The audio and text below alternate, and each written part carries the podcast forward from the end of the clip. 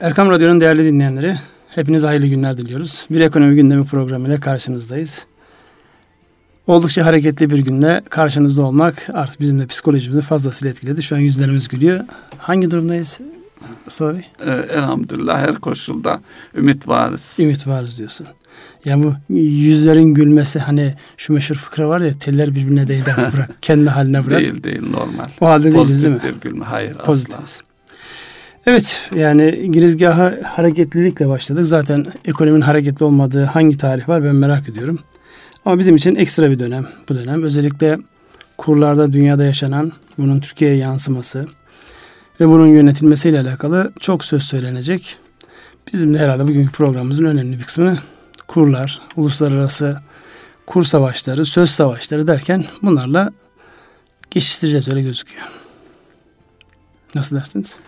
Evet. e, Öyle. herkesin duymak istediği şeyler bunlar. Bu Evet. konular. Şimdi burada e, kurlarda ne oldu bu hale geldik? Aslında biz yaklaşık bir aydır sürekli bu kurlarla alakalı psikolojinin farklılaştığını, artık insanların farklı cümlelerle geldiğini, işte durma noktası neresi diye sürekli sorulmaya başladı ve bu soranların da hane halkı dediğimiz ya da işte bizim gibi e, ekonominin finansal tarafında değil de reel tarafında olan insanlar bunu sormaya başladıkları dönemden itibaren bu yavaş yavaş tehlike arz ediyor. Bir müddet sonra kontrolden çıkabilir diye hep bir söyler idik. Şimdi e, ben söylemiştim diyen Rubin'i e, 2008 krizinden dolayı o gün bugündür hala bunun ekmeğini yiyor. Bizim tabii öyle bir iddiamız yok. Yani buradaki amacımız bilmek ya da önceden tahmin etmek değil. Ama bunun sinyalleri vardı. Ve bu bilinçli olarak da işlenen bir konuydu. Dolayısıyla e, biraz hızlı hareket edildi. Yaklaşık %20-25 bandına kadar bir artış oldu. Yani 4'lerden 3.90'lardan itibaren bu konuşulmaya başladığına göre ilk konuşulan rakam 4.50 idi. 4.50 geçildi. 5 dendi. 5'e çok yakın hale geldik. Peki ne oldu da böyle oldu? Ya biraz bunun sebep analizini yapmamız lazım. Çünkü gerçekleştikten sonra yorum yapmak kolay. Yani ben hissetmiştim, ben tahmin etmiştim demek de kolay. Onun çok fazla bir anlamı yok. Bundan sonraki süreç ne olacak sorusunun cevabını biraz irdelemekte fayda var. Ben genel olarak size şunu sorayım. Kurların bu halde olması kimi nasıl etkiler? Kurların bu halde olması kimi nasıl etkilemez desek daha kolay bir soru. O daha mı e, kısa cevap daha olacak? kolay bir e, soru. Tamam o zaman siz kısa cevaptan başlayın lütfen. Kimi İşte, etkilemez? e, Kimi etkilemez? E, Çocukları etkilemiyordur şu anda. Onların gündemi farklıdır. Ev hanımlarını etkiliyordur. Onları, Olur mu? Morali bozulan babaya harçlık istediğinde sen biliyor musun dolar kaç para oldu dediğini öyle bir tepki vermiyor mudur baba? Verse de çok fazla anlam veremeyecektir yani. O zaman biz e, etkileyen kısımlara ufak ufak dokunalım. evet. Burada baktığımızda e, tabii bu nasıl bir hadise ki bundan sonra ile alakalı söylenecek sözler para etsin, anlam ifade etsin. Bir kere burada en temel unsurlardan bir tanesi bugün e, haberlere düştü. E, ekonomiden sorumlu devlet bakanlığı yapmış olduğu bir açıklama var. Çok Evet. çok maniler geldi. Merkez geç de olsa etkili adım attı diye tırnak içerisinde bir ifade. Şimdi merkez geç de olsa etkili bir adım attı mı? Evet attı. Yansımalarını gördük. En azından 4.92'den aşağı doğru işte 4.54'leri gördük. Sonra hemen arkasından farklı tepkiler geldi. İşte 80, 81, 82 derken işte 70'li rakamlar, 70'in biraz altını görüyoruz. Çok hareketli. Bu hareketlik sadece tabii Türkiye ile de alakalı değil. Yani bir taraftan da Euro'nun ana iki paradan bahsettiğimizde dünya ticaretinin eğer %60-65'i dolar üzerinden oluyorsa %25'lik 30'luk kısmı da euro üzerinden oluyor. Dolayısıyla ikinci büyük e, para biriminin e, hareketine baktığımızda onların da yani 1.23'lerden 1.17'lere geldiğini görüyoruz. Dolayısıyla orada da bir gerileme var. Ciddi bir oran. Ciddi bir oran yani o kadar büyük ekonomiler açısından ciddi bir oran. Tabii bizimki kadar değil yani. Şimdi bizim 3.90'lar neresi 4.90 neresi? o bir tüm baktığınız- dünyayı etkiliyor ama. Evet tüm dünyayı etkilemişti doğrudur. Şimdi burada yani tek başına bu kur hareketliliği ya da doların dünya e, para birimlerine karşı, diğer para birimlerine karşı değer kazanması sadece bizim etkilendiğimiz bir hadise değil. Önce onun bir yani nokta olarak tespitini yapalım. Evet. Peki bize yansıması niye bu kadar fazla oldu? Ve bu arada da bir kardeşimiz daha oldu. Arjantin diye bir kardeşimiz oldu. Evet. Epeyden beri Arjantin'i unutmuştuk. Şimdi tekrar Arjantin ve Türkiye e, başlıkları atılıyor. Her yapılan yorumda ki bugünlerde az önce bizim yaptığımız gibi biz demiştik e, diyenler peydah olmaya başladı. En son uluslararası e, finansal konularını değerlendiren bir enstitünün yapmış olduğu işte Amerika parasının değerlenmesinin ve e, Fed'in faiz arttırmasının ilk yansımalarının biz Arjantin'e ve Türkiye'ye olacağına işaret etmiştik diye bir açıklama yapıyor. Ben daha önceden böyle bir açıklama, böyle bir değerlendirme görmedim. Ama eğer şöyle bir şeyden bahsediyorlarsa, yani Amerika faiz arttırdığında bütün dünya bundan etkilenecek. Onlar arasında da adımızı saymışsa öyle bir şey olmuş olabilir. Ama onun haricinde şu ana kadar en azından bizim dikkatimizi çekmedi. Ama şu an manşette özellikle Arjantin ve Türkiye için e, kırılgan bir döneme girildi. Dolayısıyla bundan sonraki süreç var. Ben birazdan Arjantin Türkiye ekonomisiyle alakalı bazı değerlendirmeler yapacağım. Rakamlar vereceğim ama bu arada özellikle Merkez Bankası'nın işte bakanın söylediği gibi gerçekten geç mi kaldı? Ne zaman girmeliydi? Girseydi nasıl olurdu konularına sizden ricam piyasa ve güven ilişkisi çerçevesinde bir değerlendirir misiniz? Şimdi e, güven en temel unsur. Yani bakıldığında e, aklıma burada konuştuğumuz bir e, şey e, konu vardı. Afrin hadisesi. Afrin hadisesinde ne görmüştük? E, ordumuz, emniyet kuvvetlerimiz, politikacılarımız, siyasilerimiz, e, medya öyle bir organize ve koordinasyon içerisinde hareket etti ki sonucu görüyoruz. Değil mi? Evet. Büyük bir başarı ortaya kondu. Oradan hareketle dönüp ekonomi tarafına baktığımız zaman da e, karar vericilerin e, piyasayı etkileyecek e, özellikle otoritenin duruşu, e, ifadeleri çok çok önemli. Mesela şu en son geçti olsa tabiri e, böyle bir cümle Merkez Bankası'nı biraz zan altında bırakan bir şey. Tam da ihtiyacımız olan şey bir otorite ki Merkez Bankası burada bağımsız ve karar verici olarak duruyor. Dolayısıyla onun verdiği kararlarda ona herhangi bir etki de bulunulmadı. Olumsuz etki. Olumsuz etki de destekleyici elbette. Ee, zaten alternatifi destekleyici etkidir. Olumlu etkide bulunacak cümleler kurulması veya olumsuz algılanacak herhangi bir ifadeden kaçınılması. Orada bir şey dikkat çekmek istiyorum. Özellikle e, bu IMF'in başkanının yapmış olduğu Lagarde açıklama, Lagarde'ın yapmış olduğu açıklama var. Yani Türkiye'de politikalardaki ekonomi politikaları ve para politikasındaki uyumsuzlukla alakalı bir şeye dikkat çekerken ve özellikle Merkez Bankası'nın bağımsızlığı ile alakalı bir konuya dikkat çekerken acaba bakan orada şunu mu demek istedi? Bak geç olduğunu biz de görüyoruz. Siyaseten biz gördük onun şey olduğunu ama Merkez Bankası bağımsız. Dolayısıyla ne zaman müdahale edeceğine kendisi karar verdiği mi ima etmeye çalışıyorlar? Nedir yapmaya çalışıyorlar? Şimdi e, konuşan kişi e, e, IMF'nin başındaki kişi böyle bir şeyi söylüyor olması bu özellikle Batı ülkelerindeki e, finansörle, finans kuruluşları üzerindeki algının özeti olarak duymamız ve öyle algılamamız lazım ki ona göre doğru adım atabilelim. Durup dururken söylemiyor. Yani bugün e, medyaya düşen bir şey böyle bir şey söylüyorsa bu demek ki bu daha önce diğer finans kuruluşlardan, bankalardan da buna benzerler şeyler gelmişti. Ee, burada duruş aynı koordinasyon içerisinde olunduğunu, desteklenen bir ifadelerle durulması çok önemli. Çünkü daha önce burada konuştuk. Enflasyon, kurun e, enflasyon etkisi birbiriyle bakıldığı zaman kurdaki artış enflasyon seyriyle uyumlu. Belki birkaç puan üstünde altında beklenen o. Şu anda da o. Ama şu anda ciddi bir e, eşik oluştu. Bu e, çalkantı diyelim.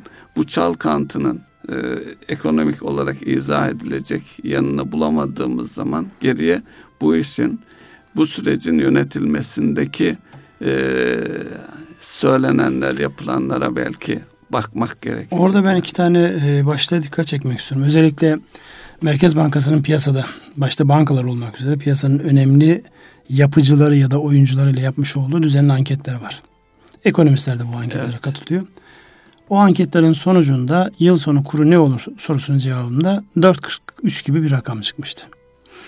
Ama bugün e, Merkez Bankası'nın müdahalelerinden bir tanesi olan özellikle reeskont kredilerinde döviz üzerinden kullandırmış reeskont kredilerinin geri dönüşünde kurun sabitlenmesiyle alakalı bir şey dediğimizde Temmuz sonunda 4.20 gibi bir rakam var. Şimdi bu rakamlar telaffuz ediliyor artık. Evet. Ve Merkez Bankası yani bundan iki ay sonra Temmuz ayında şu an kurların işte 4.50 ile 4.90 arasında gidip, Ünsal gidip geldiği gün. O bilgiyi tam verelim mi? Ee, e, onu kullanacak e, firmalar falan. Onu ben şu cümlemi tamamlayayım da Peki. ondan sonra o detaya girelim. Çünkü detaylara girdikçe ana konuyu ana söylemek konu istediğim şeyi evet. kaçırmayalım orada. Dolayısıyla burada mesela Temmuz sonu itibariyle artık e, 4.20 tescillenmiş bir yerlere kaydedilmiş hale giriyor. Yani şöyle bir şey deme şansı yok. Yani önümüzdeki dönemde işte çıkış noktası nereydi? 3.90'lar 4'lerden hareketlendi. 4.90'ları gördü. Orayı geçti. İşte Merkez Bankası'nın kararlı duruşundan tekrar oraya gelir noktasında daha önümüze hemen bir adım geliyor. Bir anket var. Yıl sonu kuru 4.43. Tahmin bu. Arkasından da tescillenmiş Temmuz sonu itibariyle 4.20 diye fixlenmiş bir e, oran var. Çıpa. Çıpa var.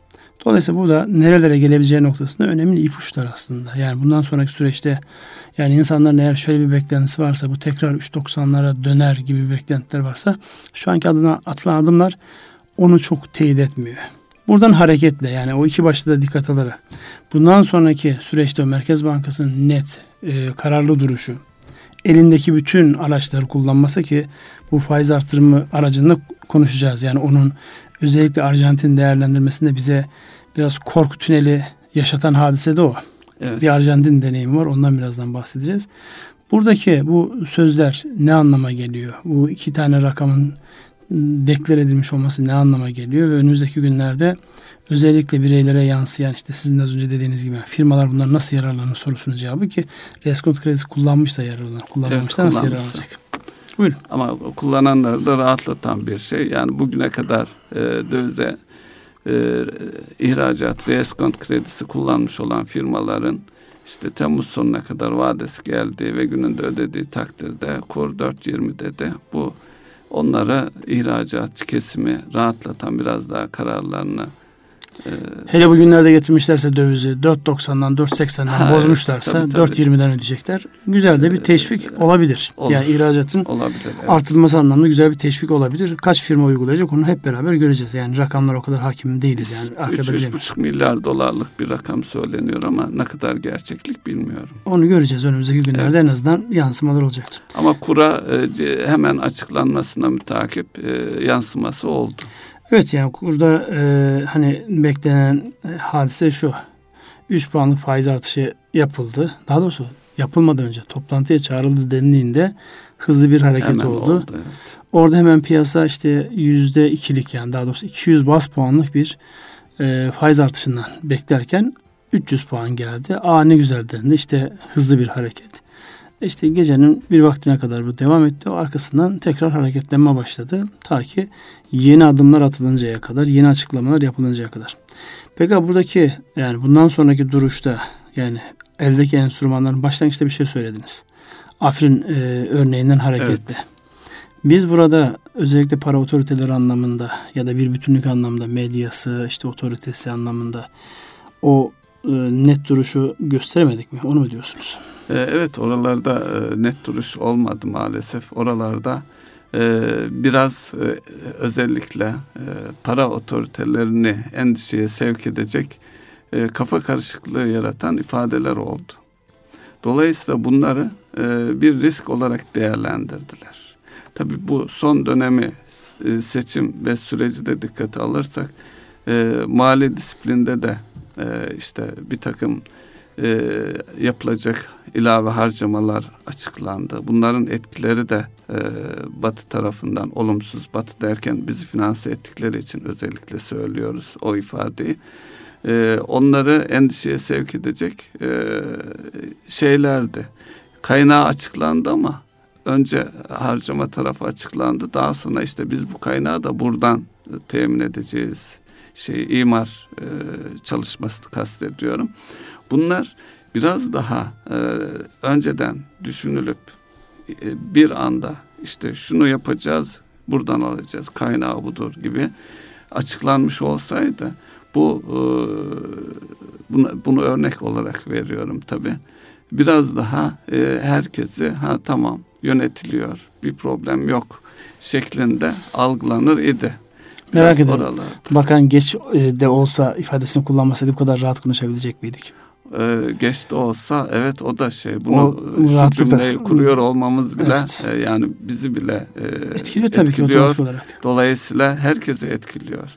Dolayısıyla e, ama bugünkü açıklamayı bir bütün olarak baktığımızda olumlu taraftan bakacak olursak bu tam da bu konuştuğumuz şeyler için e, bakan e, olumlu mesajlar veriyor. Mesela önümüzdeki hafta e, Merkez Bankası Başkanı ile birlikte Londra'da yatırımcılarla görüşmek, e, görüşme şeyi var, planları var.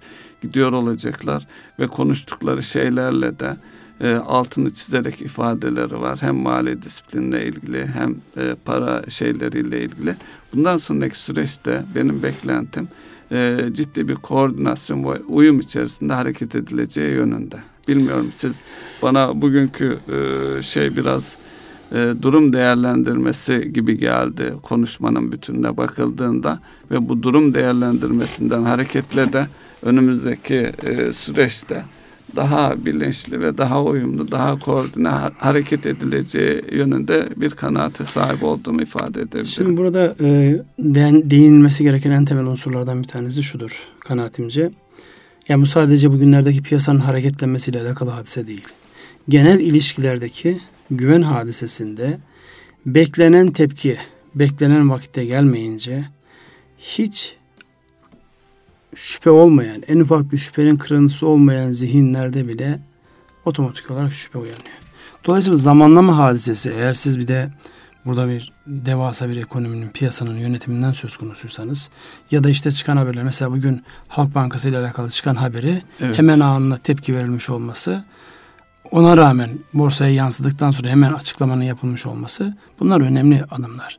Dolayısıyla burada özellikle piyasadaki bu kadar iletişimin kuvvetli olduğu bir dönemde çıkan haberlerin kafa karışıklığına sebep olmayacak şekilde alınıp değerlendirilip sözüne itibar edilen kişiler tarafından ortaya konmuş olması ya da değerlendirilmiş olması piyasanın olumsuz beklentilerini kırıp evet herkes her şeyin farkında. Dolayısıyla burada çözümde gelecektir şeklinde bir algının oluşmasını sağlar. Buradaki en ufak bir gecikme de acaba ne oluyor? Hele bir de Türkiye'nin çok özel bir durumu var. İçeride ve dışarıda o kadar çok e, felaket tellalı yani evet. olayın olumsuza doğru gitmesi hatta olumsuz olduğu için siyaseten kendilerine bir e, mesafe kat edeceklerini, bir menfaat elde edeceklerini düşünen o kadar insan varken böyle dönemlerde bu tip açıklamaların geç kalmış olması otomatik olarak zihinleri karıştırıyor. Yani Merkez Bankası'nın elinde ve özellikle de e, yönetme anlamında Türkiye çok farklı krizleri yönetti. Burada kriz var mı sorusunun cevabında her zaman kullanmış olduğumuz bir argüman var. Bu telaffuz edilen rakamlar ama dedikodu ama gerçek telaffuz ediliyor muydu daha önceden? Evet ediliyordu. Evet. Dolayısıyla zihinler aslında buraya çok hızlı adapte oldu. Buradaki tek tehlikeli olan şey özellikle son 2-3 gündür kim alıyor dövizi diye baktığımızda döviz alanların hane halk oluyor olması tehlikeli. Evet o çok tehlikeli. Çünkü hatırlarsanız 2001 krizinin sonrasında da benzer hadise olmuştu. Yani 600 e, liralardan ya da o zamanki işte rakamlarla şu an 6 sıfır atınca her şey birbirine karıştı. Yeni e, şeyden e, evet. konuşalım. Yani 0.60 kuruş diyelim evet, o zaman. 1 evet. lira bile değil. Oradan 1.6'ya geldi. İnsanların birçoğu gitti 1.6'dan dolar aldı. aldı. Döviz aldı. Sonra yıllarca bir 7-8 sene e, döviz kuru 2008 1.2 1.3'lerde seyretti ta ki 2008 krizine kadar. Ondan sonra bir hareketleme oldu. Yani 7-8 sene insanlar o 1.6'dan almış oldukları dövizi taşımak zorunda kaldılar. Bu ciddi bir sıkıntıydı. Şimdi bu tip böyle sert hareketlerin olduğu dönemlerde insanların gidip döviz alıyor olması ve o aldıkları dövizlerinden de yani olabilecek e, artışlardan yararlanan düşüncesiyle almış olması aslında ciddi bedeller ödeyebilir. En tehlikeli taraf o. Dövizde bir şey yoksa ve o ana kadar da döviz almamıştı insanların artık bu saatten sonra döviz almasının, döviz üzerinde yatırım yapmasının tehlikesine dikkat çekmek zorundayız. Biz evet. yatırım danışmanlığı yapmıyoruz kimseye. Bu anlamda da bir yani bu programın amacı evet, kimseye mutlaka. yatırımlarını ne tarafa doğru yapmaları gerektiği nokta. Oraya dikkat çekmekte fayda var. Çünkü bu ani hareketlerin her zaman bir geri dönüşü vardır.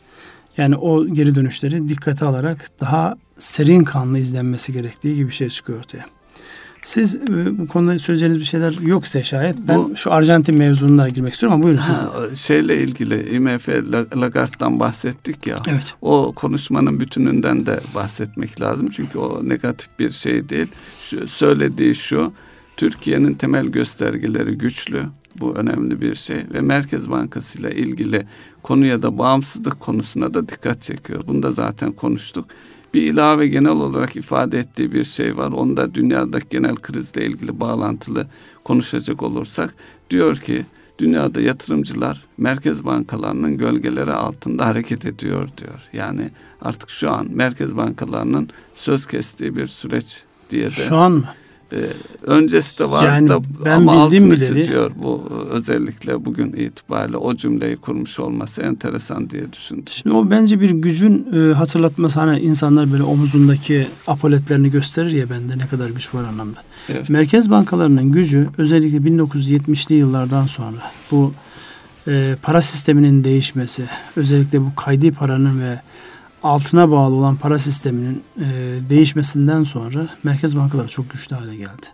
Merkez Bankası başkanlarının söylemiş olduğu sözler bazı yerlerde, bazı zamanlarda devlet başkanlarının sözünden daha etkili hale geldi. Yani bizim neyimize Greenspan diye bir adamı tanıdık. Ondan sonra Bernanke diye Bernanke. bir adamı. Bizlik ne var ki Amerika'daki FED başkanlarının bizimle ne alakası var? Yani e, Avrupa Merkez Bankası Başkanı'nın adını neredeyse çocuklar bile ezberler hale geldi. Çünkü sabahtan akşama kadar bütün haberler onların söylüyor. Ve onların yapmış olduğu açıklamalar çok etkileyen, değer değer atfedilen açıklamalar. Dolayısıyla Merkez Bankası başkanları ve merkez bankaları gerçekten çok güçlü ve bütün yatırımcılar onların şemsiyesi adı altında gidiyor. Biz de değerlendirmelerimizi yaparken ne diyoruz? Merkez Bankası'nın elinde bulunan veriler bizde yok diyoruz. Evet. Dolayısıyla o bizden daha farklı görüyor olabilir. Tamam farklı görüyor olabilir de şimdi bir de beklenti var. Yani babanızdan bir şey beklerseniz baba bir türlü yapmaz. Beklersiniz yapmaz. Yani şunu deme şansınız var ya babamın bildiği bir şey var. Dolayısıyla ondan dolayı bu adım atmıyor ama o sırada da benim beklentim karşılanmadığı için canım yanıyor olabilir. Evet, Onun için ne kadar baba ne kadar çok şey bilirse bilsin o beklentiyi o e, yönetmesi. E, yönetmesi icap eder. Bu da önemli bir mevzu. Yani bu merkez bankalarının güçlü hale gelmesi yeni bir hadise değil. Dolayısıyla bu güç daha çok devam eder. Merkez bankalarının bağımsızlığı konusu çok daha konuşulur. Yani bu e, maalesef iki haftadır fazlasıyla gündeme gündeme geldi, gündemde tutuldu. Ee, Türkiye Cumhuriyeti Merkez Bankası ne kadar bağımsızdır, ne kadar siyasetle uyumlu halde çalışır, çalışmaz mevzu biraz da buralarda iyi bir malzeme olarak kullanıldığı gibi duruyor. Lütfen devam edin. Bu e, Trump yine rüyasında şey görmüş otomobille alakalı bir savaş açmış. Ben de bu arada Arjantin mevzuna gireceğim. Evet, o otomobille ilgili talimat vermiş, e, soruşturma e, açmış. Bunu en çok e, kimi etkiliyor diye bakacak olursak Almanya ve e, Japonya. Evet. Orada Onun, orada aslında şey de var yani yayınlanan şeye baktığımızda Meksika, Kanada, Japonya, Almanya diye böyle bir liste uzayıp gidiyor. Kimler etkilenecek diye. Biz etkilenmiyoruz. Bizim araba ile alakalı bir işimiz yok. Marka olarak bakarsak. Marka olarak yok. Şimdi burada e, ben tekrar az önceki mevzudan hareket edeyim. Niye bu Arjantin gündeme geldi? İlk daha kurlar hareketlendiğinde özellikle Merkez Bankası e, politika faiz oranı ya da bankalara geç likitte penceresi dediğimiz e, ihtiyacın karşılandığı, bankaların ihtiyacının karşılandığı şeydeki uygulanan oran faiz oranı ile alakalı işte 13.50 idi bundan önceki yapılan değerlendirme şu an 16.50 hale geldi. Niye Arjantin örneği verildi? Çünkü Arjantin geçen sene e, Nisan ayında bir böyle bir türbülansa giriyor. E, bu arada Arjantin'in enflasyonu %25'ler seviyesinde. Yani bizimki şu an iki yeni geçti ondan bile rahatsızken ama bu kurların ve son dönemdeki gelişme onu biraz yukarıya çekecek herhalde o konuyla alakalı da bir notunuz vardı az önce girizgahtan önce bir e, şey ifade etmiştiniz. Evet. Şimdi Arjantin e, bu kurlar hareketlendiğinde ilk etapta e, 25'e yani uygulamış olduğu politika faiz oranını %25'e çekti. 3 puan arttırarak. Piyasa kur anlamında bu tepkiye çok böyle üzerine alınmadı. Yani Merkez Bankası'nın arttırmış olduğu bu 3 puanı çok fazla dikkate almadı. Arkasından Arjantin Merkez Bankası bir 3 puan daha arttırdı. %28'e geldi. Hala piyasa tepki vermedi. Sonra daha sert bir kararla 12 puan arttırdılar. Yani %40'a geldi. Şu an baktığımızda Arjantin'in uygulamış olduğu politika faiz oranı %40 seviyesinde. Şimdi hadi cümlelerde de geçmiş ya Arjantin, Türkiye, evet. Ukrayna, işte Rusya, Hindistan hepsi aynı kefeye koyuyorlar. Brezilya.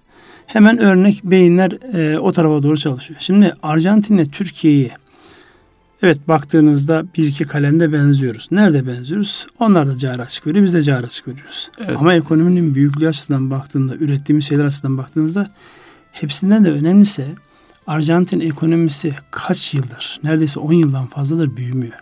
Yüzde birlerle, yüzde bir buçuklarla. E, Türk ekonomisinin nasıl bir performans gösterdiği belli işte bir darbe girişimi oluyor. Ekonomi hafiften böyle bir senneler gibi oluyor. Arkasından dünyanın en yüksek büyüme rakamını gerçekleştiriyor. Dolayısıyla orada olanın burada da aynı şekilde olacağı gibi yani deneysel öğrenmeden kaynaklanan bir beklenti oluşturması ve insanların bu anlamda zihninin kurcalanması açısından Arjantin kötü bir örnek olarak karşımıza dikildi. Ve ilk etapta o 3 puanlık artışta rakamsal olarak da benziyor. Evet. Arkasından acaba ikinci bir 3 puan mı gelecek? Arkasından daha büyük bir şey mi gelecek diye insanları beklentiye sokup dolayısıyla kur noktasında bir tarafa doğru itme noktasında önemli bir algı yönetimi oldu. Olmaya da devam ediyor. Bundan sonra da olacaktır. Şimdi e, bugünlerde böyle bazı şeyler olumsuz olduğu zaman hemen böyle hamasi konuşmalar şey yapıyor. İşte herkes bizim aleyhimizde şu oluyor bu oluyor. Bir kere şu bir gerçek var. İster adınız Amerika olsun, ister İngiltere olsun, ister Fransa olsun. Sizin sadece kendiniz kendinizle alakalı faydalı şeyler üretebilirsiniz. Türkiye için de geçerli. Yani ben hiç duymadım Amerikalıların, Almanların geleceği parlak olsun, onlar çok büyüsünler, gelişsinler diye bir gayretlerinin olduğunu duymadım hiç. Tam tersine vakti zamanında e, yaptıkları yanlıştan dolayı Birinci Dünya Savaşı arkasında İkinci Dünya Savaşı'ndan sonra elini kolunu bağlıyor, ordu kurdurtmuyor, ara ara bedeller ödetiyor. İşte geçenlerde oldu Japonlara, Amerikalılar ya sizi e, korumak için şu kadar para harcıyoruz. Gönderin oradan 20 milyar dolar daha. Yani racon kesiyorlar resmen. Evet. Bedelini tahsil ediyor. Şimdi böyle bir ortamda yani sadece bize oluyormuş gibi, sadece bizde oluyormuş gibi algı çok sağlıklı bir algı değil. Dolayısıyla yani bu Arjantin Türkiye benzetmelerinde de yani hani tadında bırakmak icap eder. Evet. E tamam yani bir hareketlenme olmuş. Onlar da 3 puan artmış, biz de 3 puan artmış ama bu aynı ekonomiden bahsetmiyoruz. Sahip olduğumuz dinamikler aynı değil. Dolayısıyla ikide bir oraya e, yönlendirme yapılması, işte uluslararası finansal e, kuruluşlar enstitüsü ya da neyse şu an dilime dolaştı söyleyemedim. Onların yapmış olduğu yorumda Arjantin'de Türkiye'ye dikkat çekilmesi sürekli birlikte olacağı anlamına gelmiyor. Evet. Bu kadar yeter. Evet. Arjantin, Türkiye, kurlar, buradaki karar, duruş bu kadar cümle Tek yeter. ortak paydamız yatırımları bizim gibi onlar da dışarıya finanse ettirmek zorunda ve e, yönetme sıkıntısı yaşanan bir e, cari, zaten, cari açık sorunu e, var. Zaten sıkıntı Onun orada. dışında e, benzer bir tarafımız yok. Evet. Yani ticareten e, bütün dünya bizim para cinsinden hareket ediyor olsaydı böyle derdimiz olmayacaktı. Evet. Yerin altından e, petrol, petrol başka şeyler fışkırsaydı böyle bir derdimiz olmayacaktı. Ya şu an geldiğimiz noktada kendi iç dinamikleriyle bir şeyler üretmeye çalışan 850 milyar dolarlık bir büyüklüğümüz var. Bu 850 milyar dolar tabii ki bir uluslararası hareketlenmelerden etkileniyor. Borç alıyoruz. Borç aldığımız için dünyanın borç verenlerinin sergiledikleri yeni duruşlar bize otomatik olarak etkiliyor. Adam para kendi ülkesine geri dönsün diye aldığı bir karar. E belli yani önce ya benim finans maliyetim artacak arkasından da o paranın akışı belki duracak. Yön değiştirecek. Yön değiştirecek. Onun için bunlar yani bilinmeyen şeyler değil. Bilinen şeyler sadece abartıp eyvah noktasına gelmemek icap eder. Yani morali, umudu dimdik ayakta tutmakta fayda var. Peki Gündüz. E, şeylere e, bu e, içinde bulunduğumuz sürecin etkisi ne olacak o taraflara? Evet oralara dokunalım. Yani oralara dokunalım çünkü orası önemli. Buyurun. Firma bilançoları. Firma bilançoları bu kur şeyiyle eğer e, döviz e, döviz borcu olanlar açısından daha önce de konuşmuştuk. Onlara ciddi etkiliyor olacak. Bilançoları bozulacak. Yani para otoritesinin, Merkez Bankası'nın, BDDK'nın daha önceden almış olduğu dövizle işi olmayan firmaların döviz üzerinden borçlanmaması noktasındaki hadise biraz geç kaldı. Geç kaldı. Ya daha evvel uygulamamış olsaydı. Tabii, geç kaldı. Dolayısıyla bunun da düşündüğümüzde yani bu bilançolar etkilendi. Evet. Herkese. Bireyler E, bireylere de etkilene, etkilenecek ama orada biraz daha konuşalım isterseniz. Şimdi e, döviz e, ihracatımız, üretimimizin ciddi bölümü ya- yar, ham madde ve yarı mamul ithalatına bağlı. Dolayısıyla üretiminde ithale dayalı ürün kullanan e, firmalar Rın bilançosuna bakmak lazım. Döviz üzerinden ithalat yapıyor. Onu TL'ye sattıysa ki daha öncelerde konuşmuştuk. Özellikle e, vadelerin ciddi uzadığı bir süreç yaşamıştık. Döviz üzerinden girdiniz var.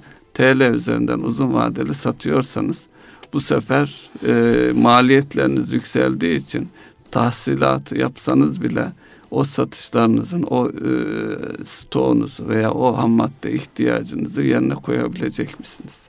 İşletme tarafına devam ediyoruz İşletme yani. tarafında devam ediyor. Tamam devam edelim. Peki bunun bireylere yansıması nasıl olacak? Bireylere, fiyatlara yansıyacak. Fiyatlara Enflasyon yansıyacak. olarak buradan yani şu anki gerçekler çerçevesinde iki, iki buçuk puan gibi bir önümüzdeki bir iki ay içerisinde yansıması beklenen bir enflasyon var. Bu enflasyon doğal olarak geliri TL olan hele çalışanları dikkate alırsak e, dalga dalga yansıyacak. Tabi bunu konuşurken e, enerji girdisi ve e, petrolün 80 dolarlara yakın bir seyirde olduğunu da unutmamamız lazım. Oradan da ciddi bir maliyet ödüyoruz. Yani geldi mi elvan elvan geliyor. Evet. Petrol artıyor, kurlar artıyor. Bu arada sabit olan Türk lirası gelirin mesela 4000 lira maaşı olan bir adam düşün. 1000 dolar, 1000 dolar civarında maaş alırken dolar bazında baktığımızda şu an 800-850 dolar Evet. yapıyoruz. Yani bu anlamda baktığımızda herkes etkileniyor. Herkes Her- Herkes etkileniyor. Dolayısıyla bu etkinin bir an önce yani sağlıklı bir hale gelmesi yani bu tip artışlar olacaktır. Olmaması mümkün değil. Bütün dünya zaten bunun üzerinde birbiriyle savaş veriyor. Kur savaşları, ticaret savaşları. Ticaret savaşlar. Önemli olan bunu yani çok oynak halde tutup psikolojileri boz, bozup bozmama becerisi. Beceri bence orada. Yönetmek diyebilir Yönetmek. miyiz Ünsal Bey? Sağlıklı yönetmek. E, duruş itibariyle kimsenin e, hesap yapamayacağı bir çizgide yönetmek. Yani hesaplar olacaktır. Yok, yani tam böyle spekülatörlerin en sevdiği havadayız şu an. Yani en ufak bir haberle siz bir banka üzerinden bütün Evet, borsayı yüzde bir, yüzde iki aşağı doğru çekiyorsanız orada yaklaşık 40-50 milyar TL'ye denk düşüyorsa oradaki değerlemeden dolayı dolayısıyla bu tip haberler çokça kullanılacaktır. Yani niye kullanıyorsunuz deme şansı da yok. Böyle bir ekonomi. Bu, Yani pozitif olduğu zaman da benzer etki yapıyor. Dolayısıyla burada kullanıldığı zaman evet e, şey yapıyor yani birilerine bu anlamda yüklenme şansı yok. Düşen bu işin yönetimini yapan insanların bu ihtimalleri de düşünerek önceden vaktinde doğru adımları atmasının sağlaması. şunun da farkında olarak bu tür haberlere inanmaya e, hazır bir piyasanın olduğu koşullarda. Evet. Bir de perakendeciler tarafı var. Perakendeciler yani özellikle otomobil satanlar, beyaz eşya satanlar, ithalata bağlı olarak satanlarda bir kur sabitlemesi hadisesi var.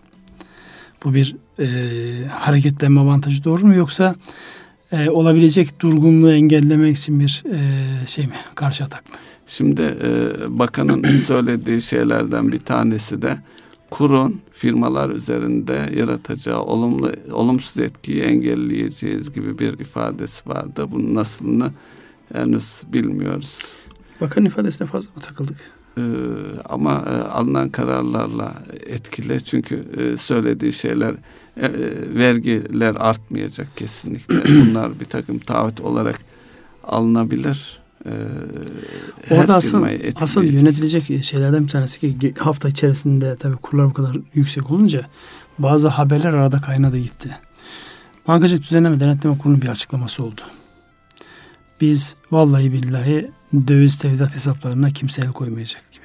Aa, evet o da yani. Yani bu mesela bu tip dedikoduları yani düşünün dalgalı kur sisteminde açık ekonominin olduğu yerde birileri işte bankalardaki dövize el konacak, döviz tevdiat hesaplarına el konacak diye bir haber yapıyor ve insanlar paniklemiş bir vaziyette gidiyorlar.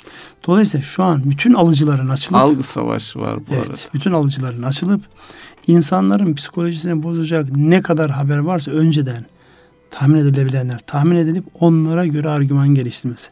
Haber çıktıktan sonra, insanlar konuşmaya başladıktan sonra, sonuç zihinler, doğurduktan sonra, zihinler bulanıp sonuç doğurduktan sonra yapılacak bu tip düzeltmeler çok e, yani hani tamam meseleyi bir ölçüde düzeltiyor ama tam oturmuyor. O açıdan da fevkalade önemli. Önceden bazı şeylerin görülmesi. Onun için şu an herhalde en fazla yapılması gereken şey bütün alıcıların açık halde yapması. Nereden geliyor haber, nasıl geliyor, kim yapıyor? Önceden bu işin çok ciddi bir şekilde e, ele alınması ki bugünlerde mesela en fazla konuşulacak hususlardan bir tanesi Türkiye dalgalı kur sisteminden çıkacak mı çıkmayacak mı mevzunu konuşuyorlar. Yani Türkiye'nin 2000'de yani 2001 evet. krizi dediğimiz aslında 2000'de başladı. O çıpalı sistem ha, yani onu biraz açmakta yarar var. Sabit kur sisteminin ödettiği bedelin hala ha, yansımaları evet. var. Hala biz yani daha önceden uygulanmış o sabit kur yani her yıl ne kadar artacağını önceden açıklıyorsunuz piyasa mantığıyla değil. Siz önceden devlet olarak diyorsunuz ki ben şu kuru uygulayacağım. Sabit kur sistemi. Herkes ona göre yapıyor. Ne yapıyordu ona göre insanlar? Gidiyorlardı yurt dışından borçlanıyorlardı. Getirip Türk lirasına dönüyorlardı. Kur yüzde on artarken faizler yıllık yüzde 60, 70, 80, 90'lar seviyesinde. Bütün bankacılık sistemi bunun üzerinde kuruldu. Ünsal Bey bu arada tam yerine geldi. E, 2000 krizinde bankaların iç e, bankaların batma nedenlerinden bir tanesiydi.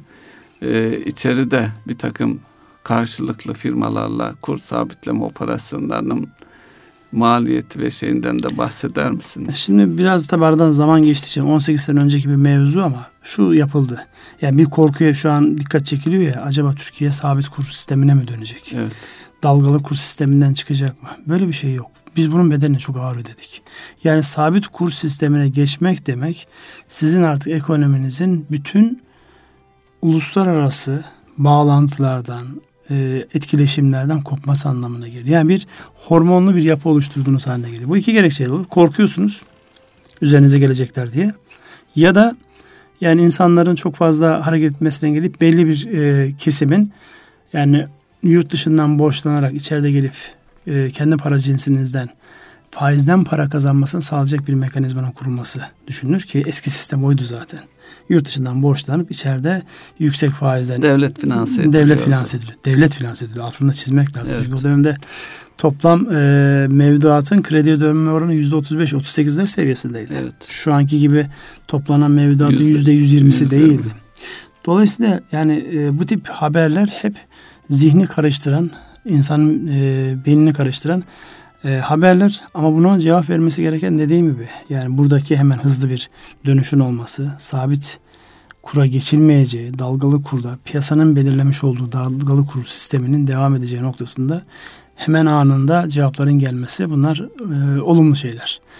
Bazılarında gecikildi, bazılarında vaktinde ifadeler kullanıldı. Dolayısıyla önümüzdeki günlerde yani bu tip e, spekülasyonların çok şey yapılacağı düşüncesiyle yani hem para otoritelerinin hem de buradan e, etkilenecek olan insanların alıcıdan açık tutması lazım.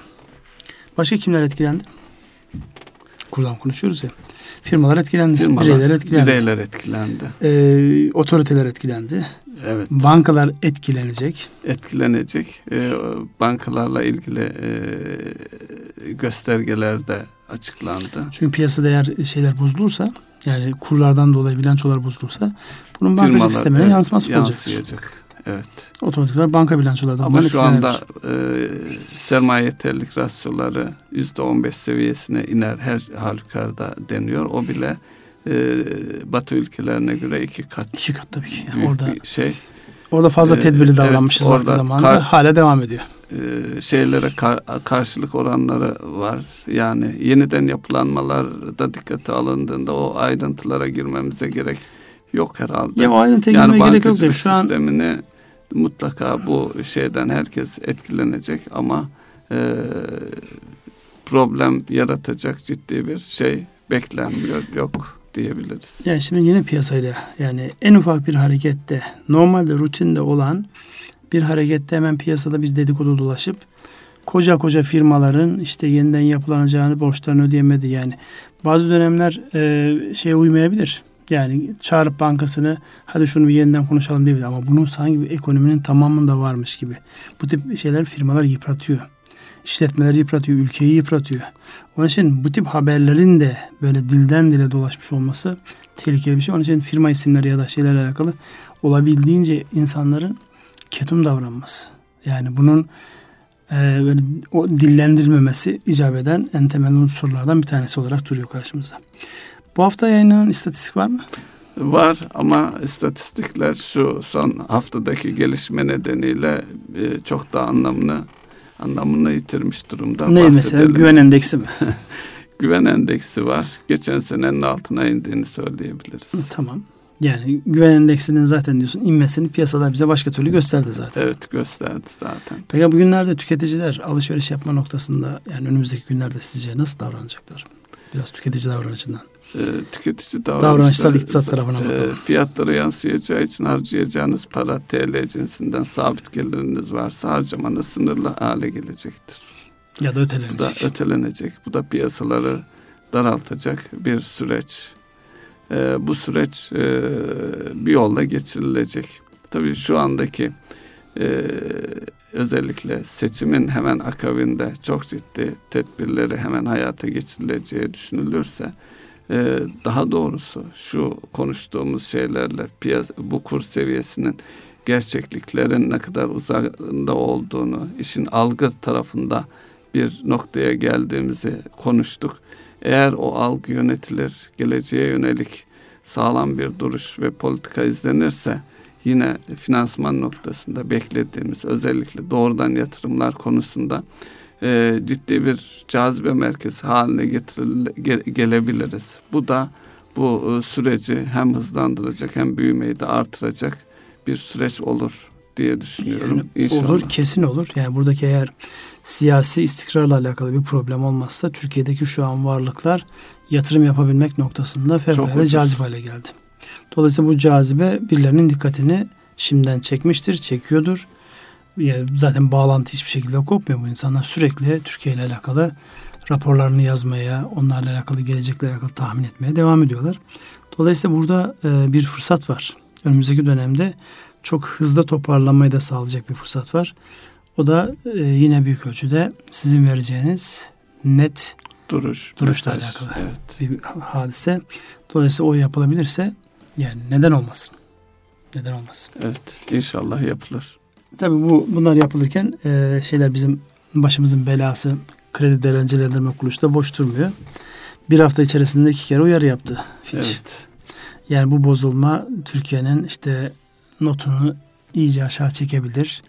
Dikkatli olunsun. İşte politikaların açıklanmasında, söylenmesinde ve uygulamasında daha dikkatli davranılsın gibi bir yaklaşımla geliyorlar. Onlar da vazifesini yapıyor. Herkes herkes kendi işini yapıyor. Evet. Ama o açıklamalardan önce bir ülkenin kredi notu artırılmadan önce bir grup gelir ciddi yatırım yapar. Aa, bak, o, o da zaten yani ne derler artık bu kapitalizmin kurallarından olmazsa olmazıdır. Sırdır yani kimse bilmez önceden ama ne hikmetse onlar raporlarını açıklamadan önce birileri zaten pozisyonlar almış oluyorlar. Burada da birilerinin bir imada bulunmadık değil mi? Bilmiyorum. Olumsuz bir imada bulunmadık herhalde. Başka gündem maddesi olarak diyorum kurlar o kadar etkiledi ki yani diğerleri evet. önemsiz hale geldi. Şu an konuşulacak en temel mevzu Amerika'da özellikle bu Trump üzerinden başlatılan her gün yeni bir sektörde başlatılan hadise biliyorsunuz bu ilk e, en belirgin halde çelik sektöründen başlamıştı. Ve bu çelik sektöründeki gelişmelerden en fazla olumsuz etkilenenlerden bir tanesi biziz. Yani Türkiye ihracat yaparken şu an ithalatın yoğun olduğu bir ülke konumuna geldi. Allah'tan şu kurların hareketlenmesiyle beraber orada biraz yani e, belki dengelenebilecek özellikle cari açığı da bir miktar bundan sonraki bağlantılarla alakalı frenleyecek bir gelişme olarak görüyoruz bu kur artışlarını. Yani hep olumsuz tarafına bakmayalım. Evet, olumlu bir tarafı da e, Olumlu taraf var. Cari açığı baskılayacak. E, dolayısıyla belki e, lüks tüketimi azaltacak. Yani e, cep telefonları, özellikle bireylere kadar indiği için onları e, özellikle ithal edilenler daha pahalı hale gelecek. E, normalde 18 ay söyleniyordu kullanım süresini. Bu belki 24 aya 28 aya çıkacak. Onlar da verimlilik ve paramızın daha sağlıklı yönetilmesi açısından olumlu bakacağımız, olumlu etkiler olacak şeyler diye düşünebiliriz. Evet. Yani özellikle tüketime yönelik olan, lükse yönelik şeylerin azalacağını bekleyebiliriz. Önümüzdeki günlerle alakalı yine bu kur bağlantısında ya da e, Merkez Bankası'nın 7 Haziran'daki toplantısından şu gelişmelerde ne olursa yeni bir faiz artış kararı çıkar, ne olmazsa çıkar. Yani buradaki alınan tedbirler neleri görürsek ilave bir faiz artışı olmaz. Çünkü herkes şu an 7 Haziran'da acaba olur mu diye birbirine sormaya başladı.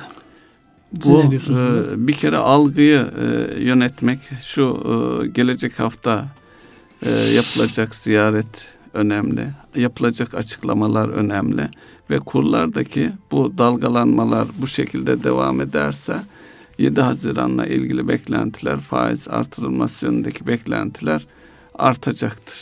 Tabi bunu bu yön bu yönde arzusu olanlar için e, yine e, algı yönünde zorlayacaklarını düşünüyorum. Ama bu yönetilirse buralarda kur biraz dingin hale gelirse buna e, gerek kalmayabilir. Ama tabii e, geçen gün yapılan o 3 puanlık artışın özellikle bankalardan finansman kullanan şirketlerin rotatif kredilerinde bir hareketlenme sebep olduğu da gün gibi ortada yani bu yansıdı evet, hemen piyasaya. Yansıdı. 2-3 puan olarak yansıdı. Yani şeyde kalmadı. Henüz daha maliyetler orada oluşmadı. Fakat getiri anlamında hemen e, bankalar özellikle rotatif dediğimiz kredileri hemen fiyatları yansıttılar. Ya kimse beklemiyor şeyi. Yani evet. ortaya çıkan durum pozisyon hemen herkesin e, bir yandan da fırsat olarak da görülüyor. Ya da uzun vadeli kendisine gelecek olan maliyeti hemen başlangıçta yansıtma olarak da görülüyor. Değil mi? Evet o da hayatın gerçeği yani Merkez Bankası'nın kararı anında kredi kullanan tüm firmalara maliyet olarak hemen yansıdı. Evet. Biz bu programı olabildiğince günlük gelişmelerden bağımsız yapmaya özen gösteriyorduk. Fakat bugünlerdeki gelişmeler o kadar can yakıcı ya da o kadar dikkat çekici oldu ki gayri ihtiyari günlük hareketler, günlük yapılan açıklamalar bunlara girdiğimiz bir program haline geldi ve e, gayri ihtiyari insan tabii konuşurken de otomatik olarak bu kadar kısa vadeli değerlendirmeler yapıyor olmaktan dolayı geriliyorsunuz. Çünkü hareketler o kadar sert ki bir günde yüzde dört aşağı, yüzde dört yukarı, yüzde on yukarı. Yani gün böyle, içinde hele. Gün içerisinde olan şeyler. Evet. Gelen bir haber anında etkiliyor. Dolayısıyla bunların üzerinden yorum yapmak, bunlara göre bir vizyon çizmek ki bizim burada yapmaya çalıştığımız özellikle ekonominin bütün dokunduğu unsurlar olan işte bireylerden işletmelere oradan ana karar vericilere kadar olabildiğince bir vizyon çizerek olaya uzun vadeli bakabilmek. Fakat şu an yaşamış olduğumuz günlük gelişme biz de gayri ihtiyarı neredeyse yani e, her düşen habere yorum yapacak hale geldik. Çünkü her düşen haber bir öncekini çürütüyor. Evet. Bir öncekini ediyor. anlamsız hale getiriyor. Dolayısıyla e, bu çerçeveden baktığımızda da önümüzdeki günlerde herhalde bu tip haberlerin çokça akacağı bir dönem yaşayacağız asıl gündemimize dönelim diyorsunuz. Asıl gündemimize dönelim yani biz uzun vadeli bakmak zorundayız. Yani günlük baktığımızda kaybederiz. Yani bu dönemler aslında e, orada e, sözü size bırakmak isterim. Liderlik becerilerin, insan yeteneğinin, buraların keşfedildiği, farklı zamanlarda bir şekilde atlandı. Yani can yanarken bunlara nasıl bakılacak? Böyle zamanlarda çıkıyor zaten farklılıklar. Yani işletmeler, e, iyi firmalar böyle zamanlarda kaybediliyor. Ya da böyle zamanlarda yeni fırsatlar yakalanıyor. İyi, iyi liderler çıkıyor böyle zamanlarda. Evet. Evet. Liderler çıktığı bir dönem olacak diyorsun. Liderlik yani. noktasında. İşletmelerin yani işletmelerin. kendi içerisinde evet. işlerini kurtarabilmek için e, liderlik becerilerini geliştireceği bir evet. döneme giriyoruz. Evet. Programın sonuna geldik yine. Kapanışta ne söylemek istersiniz? Ee, inşallah hayırlı bir şekilde bu süreç yönetilir ve istediğimiz, hak ettiğimiz düzeylere tekrar erişiriz. Ve geleceğe ümitle bakarız. Her zaman için. Erkam Radyo'nun değerli dinleyenleri bir ekonomi gündem programının daha sonuna geldik. Sürçülisan eylediysek affola. amacımız bildiklerimizi, gördüklerimizi dilimizin döndüğünce aktarmaktır. Ümidimizi her zaman muhafaza ederek, fazlasıyla muhafaza ederek güzel şeylerin olması noktasında hepinize hayırlı günler diliyoruz. Hayırlı günler.